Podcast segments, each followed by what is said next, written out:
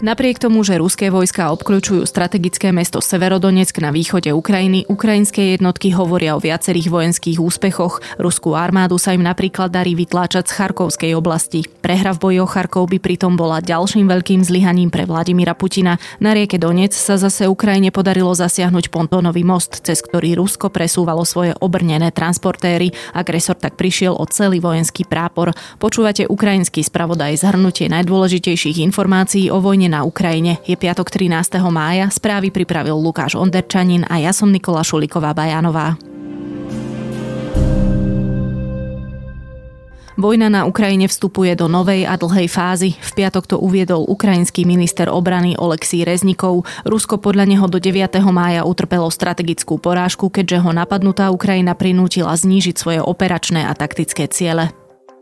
Intenzívne boje prebiehajú v posledných dňoch na východe Ukrajiny v okolí rieky Siverský Donec. Ukrajinské ozbrojené sily tu zničili pontonový most v momente, keď zaň prechádzali ruské ozbrojené vozidlá. Celkovo malo byť podľa šéfa správy Luhanskej oblasti Serhia Hajdaja zničených 70 vozidiel. Časť vybavenia zrejme podľa BBC zničila aj ruská armáda, aby sa nedostala do rúk ukrajinských jednotiek. Britské ministerstvo obrany konštatuje, že pri útoku prišlo Rusko o jeden celý prápor. Ruské jednotky sa snažia obkľúčiť obklúčenie strategického mesta Severodonetsk. Boje pritom prebiehajú už aj na západnom brehu rieky Donec. Ruské jednotky tak zrejme využili pontónové mosty aj na iných miestach. Práve riskantný prechod rieky pomocou pontónového mosta je podľa Britov dôkazom, pod akým tlakom sú ruskí velitelia. Napriek tomu, že ruská armáda sa aktuálne sústredí práve na túto oblasť, ich postup bol v posledných dňoch len minimálny. Ruské jednotky však v uplynulých dňoch obsadili napríklad mesto Rubižne.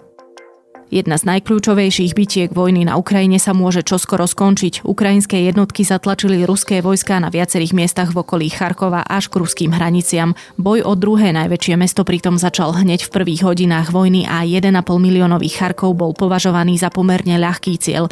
Je len 40 kilometrov od ruských hraníc, čo bolo pre Rusko logisticky výhodné. Napriek intenzívnemu obliehaniu mesta sa Rusku prevažne ruskojazyčné mesto dobiť nepodarilo a zahraničné rozviedky už hovoria o blížiacom sa Ukrajine ukrajinskom víťazstve. Nedobitie Charkova je pre Vladimira Putina druhou výraznou prehrou po tom, čo sa ruské jednotky museli stiahnuť z okolia Kieva a severu Ukrajiny. Ostreľovanie oceliarní Azovstal v Mariupoli pokračuje, kým z podzemia oceliarského komplexu sa podarilo evakuovať väčšinu civilistov, rokovania o evakuácii ukrajinských vojakov zamrzli. Loď na evakuáciu ponúklo začiatkom mája aj Turecko, pričom malo zaručiť, že evakuovaní obrancovia do konca vojny už nebudú bojovať. Rusi tento návrh odmietli. Sergej Lavrov už viackrát vyzval prezidenta Ukrajiny, aby vyhlásil kapituláciu. Ukrajinské úrady tvrdia, že sa snažia aspoň o výmenu ťažko zranených bojovníkov so zajatými ruskými ruskými vojakmi. O evakuácii z Azovstalu spolu v piatok hovorili ruský prezident a nemecký kancelár Scholz, k dohode však nedospeli. Na Ukrajine sa začal prvý súd s ruským vojakom obvineným z vojnového zločinu. 21-ročný príslušník tankovej jednotky čelí doživotnému trestu za to, že v obci Čupachivka zastrelil neozbrojeného civilistu na bicykli. Šišimarin súhlasil s tým, že pristúpi k dohode o vine a treste, v rámci ktorej sa prizná k porušeniu vojnového práva a zvyklostí. Súdny proces následne odročili na 18.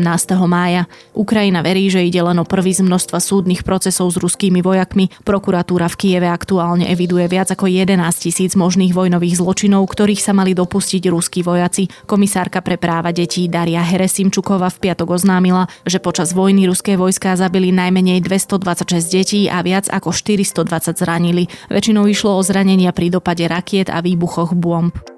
Ukrajinský prezident Volodymyr Zelenský je pripravený rokovať s Vladimírom Putinom. Chcem hovoriť len s ním, bez nejakých prostredníkov. A má to byť dialog a nie ultimáta. Krím ako súčasť Ruska neuznám. Mal autonómiu, má parlament, ale v rámci Ukrajiny, povedal Zelenský pre taliansku TV Raj. Televízia požiadala Zelenského, aby sa vyjadril k názoru francúzského prezidenta Emanuela Macrona, ktorý varoval pred ponížením Putina.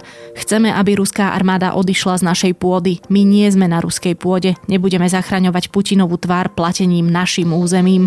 To by bolo nespravodlivé, odpovedal ukrajinský prezident.